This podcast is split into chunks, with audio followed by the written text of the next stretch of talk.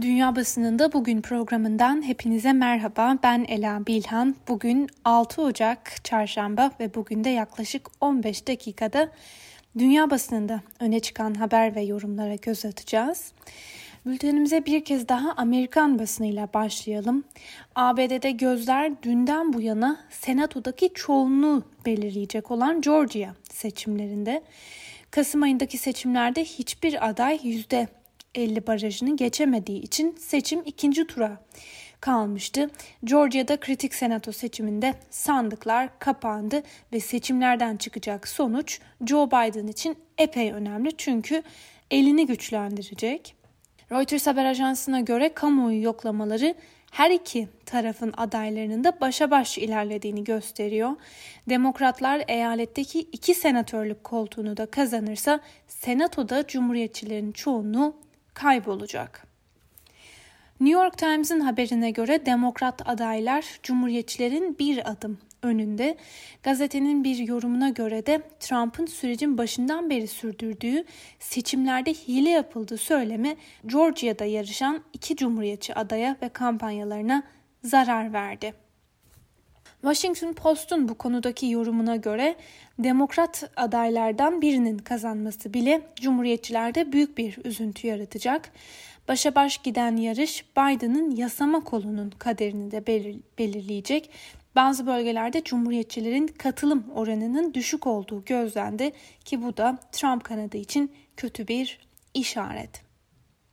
Gazeteden David Ignatius eyalette gün içinde yaşanabilecek protestolar konusunda uyarıyor. Protestolar şiddetlenebilir ancak yetkililer süreci silahlı kuvvetler olmadan yönetebilmeli.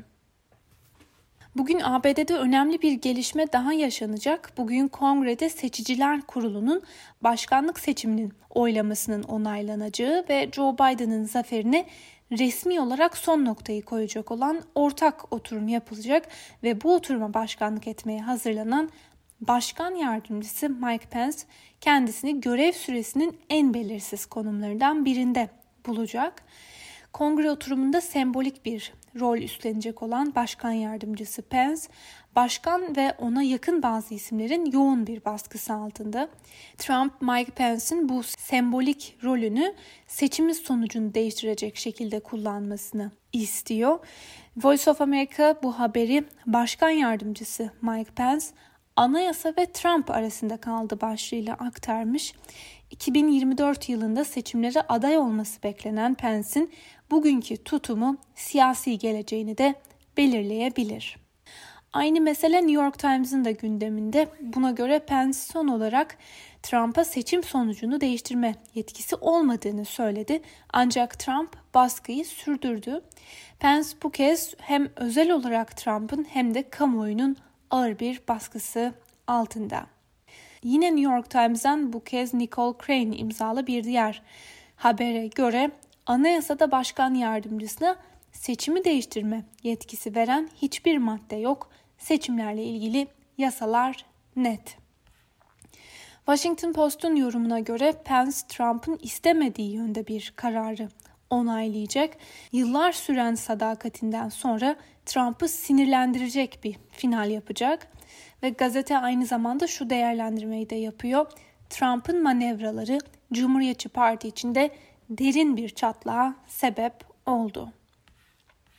Peki olası senaryoda Biden'ın zaferi tescillenirse ne olacak? Bu durumda yüzden fazla kongre üyesi ve 12 cumhuriyetçi senatör bugün yapılacak ortak oturumda seçimin çekişmeli geçtiği en az bir eyalette seçiciler kurulu delege oylarını itiraz edeceklerini açıkladı. Ancak gazeteye göre böyle bir girişimin başarısız olacağı da şimdiden belli. Voice of America'nın aktardığı bir haberle devam edelim. Joe Biden 20 Ocak'ta başkanlık görevini devraldığında gittikçe daha zorlu hale gelen İran sorununu da devralacak. Son dönemde ABD ve İran'dan gelen adımlarla İran gerilimi daha da karmaşık bir hale gelmiş durumda. İran'ın kışkırtıcı ve Trump yönetiminin tutarlı olmadığı gerekçesiyle eleştirilen adımları sebebiyle Biden Amerika'nın Orta Doğu'daki istikrarsızlıklarından sorumlu tuttuğu İran konusunda gittikçe belirsiz bir hale gelen bir tabloyla karşı karşıya.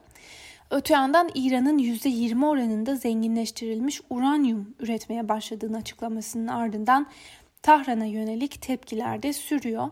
Avrupa Komisyonu salı günü yaptığı açıklamada İran'ın yeraltı nükleer tesisinde yaptığı üretimin 2015'te imzalanan uluslararası nükleer anlaşmanın ihlali olduğunu da belirtti. Bültenimize İngiliz basınıyla devam edelim. İlk gazetemiz Guardian. Manşette şu sözler var. 50 kişiden birinde virüs var. Arttırılan önlemler aylarca sürecek. Koronavirüse dair son gelişmeler ülkenin en önemli gündemi. Boris Johnson İngiltere'nin önümüzdeki aylarda daha sert kısıtlamalarla karşılaşabileceği konusunda uyardı. Johnson ve başbilim danışmanları ülkede 1 milyondan fazla insana COVID-19 bulaştığını ve özel hanelerde ise 50 kişiden birinin geçtiğimiz hafta virüse yakalandığını öne sürdü.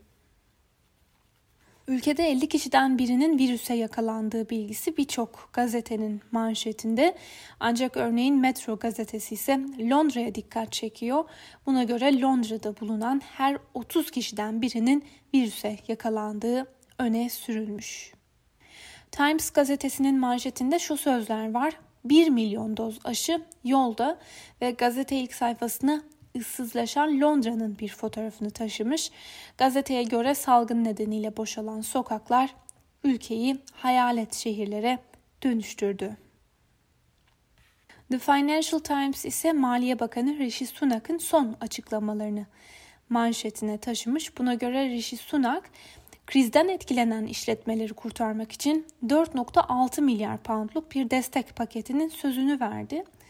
Mevcut finansal desteğin büyük bir kısmı Mart veya Nisan aylarının sonunda sona erecek. Ancak gazeteye göre iş dünyasının liderleri bu destek paketinin on binlerce kişiyi çöküşten kurtarmak için yeterli olmayacağını savunuyor. Dün Almanya Başbakanı Angela Merkel de, e, ve eyalet başbakanları salgın konusunda değerlendirme yapmak üzere bir araya geldiler ve uzun süredir beklenildiği gibi yürürlükteki salgın önlemlerinin 31 Ocağı kadar uzatılmasına karar verildi. Yeni eklenen önlemler kapsamında sosyal temasta ciddi şekilde sınırlandırılacak. Karar doğrultusunda aynı evde yaşayanlar dışında sadece bir farklı kişiyle buluşulabilecek. Alman Die Welt gazetesinin bu konudaki yorumuna göz atalım. Almanya'daki korona kısıtlamaları yalnızca 31 Ocağı kadar uzatılmayacak, salgını kontrol altına almak için alınan önlemlerde sıkılaştırılacak. Vatandaşların hareket alanı virüsün özellikle yoğun olduğu bölgelerde ciddi bir şekilde sınırlandırıldı. Gazeteden Olaf Gersemann'ın yorumuna göre koronavirüsüyle mücadelede Politikacılar acımasız önlemler alıyor ancak bu tarz kararlar için erken olduğu da açık. Aldıkları kararları anlayışla karşılamamız mümkün değil. Hükümet nihayet ihmalkarlığına son vermeli. Ve yine Alman basınından Ruhr 24 ise alınan önlemleri radikal olarak tanımlamış. Fransa'nın son günlerdeki önemli gündemlerinden biri aşılama operasyonundaki başarısızlık. Dün de bültenimizde değinmiştik. Son bir haftada yalnızca 517 kişi aşılanabilmişti ve bu başarısızlığı eleştirenlerin büyük bir kısmı hükümeti ve Sağlık Bakanlığı'nı bu durumdan sorumlu tutuyor demiştik. Le Figaro'nun bugünkü haberine göre Macron eleştirilere karşı kontrolü ele almaya başladı. Macron Elize Sarayı'nda aşı stratejisi üzerine bir kriz toplantısı planladı. Yeni strateji çerçevesinde doktorların kendi hastalarına koronavirüs aşısı uygulayabilmesi de öngörülüyor. Yunanistan ve İsrail askeri işbirliğini genişletiyor. Doğu Akdeniz'de Türkiye'nin gerçekleştirdiği doğal gaz arama faaliyetleri nedeniyle Ankara ile kriz yaşayan Yunanistan, İsrail ile askeri alanda işbirliğini de genişletiyor. Yunanistan İsrail'den eğitim uçakları alacak ve Yunan Hava Kuvvetleri'nin eğitimi için bir uçuş okulu kurulacak. Ve şu bilgiyi de hatırlatalım. Yunanistan Türkiye ile yaşadığı anlaşmazlığın ardından ortaklarıyla askeri alandaki işbirliğini genişletmeye başlamış ve savunma bütçesinde 5 katına çıkardığını açıklamıştı. İsrail basınından Yerusalem Post'un bir haberiyle devam edelim. Yerusalem Post, İsrail aşılamada dünya lideri başlıklı bir haberi gündemine taşımış. Buna göre İsrail iki hafta önce başlattığı aşı kampanyasıyla 14 günlük sürede 9.3 milyonluk nüfusunun %15'ini aşılayarak yeni bir rekora imza attı. Hong Kong polisi demokrasi yanlısı liderleri tutukladı. Yetkililer ve aktivistler kentin yasama seçimlerinde aday olmak için aday seçme çabaları nedeniyle ulusal güvenlik yasası kapsamında gözaltına alındı. Frankfurter Allgemeine Zeitung haberi şöyle duyurdu. Muhalefete yönelik darbe Hong Kong'da tutuklama dalgası. Le Monde gazetesi haberi şöyle duyuruyor. Hong Kong'da demokrasi yanlısı muhalefete karşı büyük polis operasyonu ve Global Times ise bu haberi şöyle duyurmuş. Hükümet karşıtı 50 kişi gözaltına alındı. Bu kişilerin anayasayı ihlal ettiği, seçimlerin adilliğini baltaladığı ve demokratik düzeni bozduklarından şüpheleniliyor.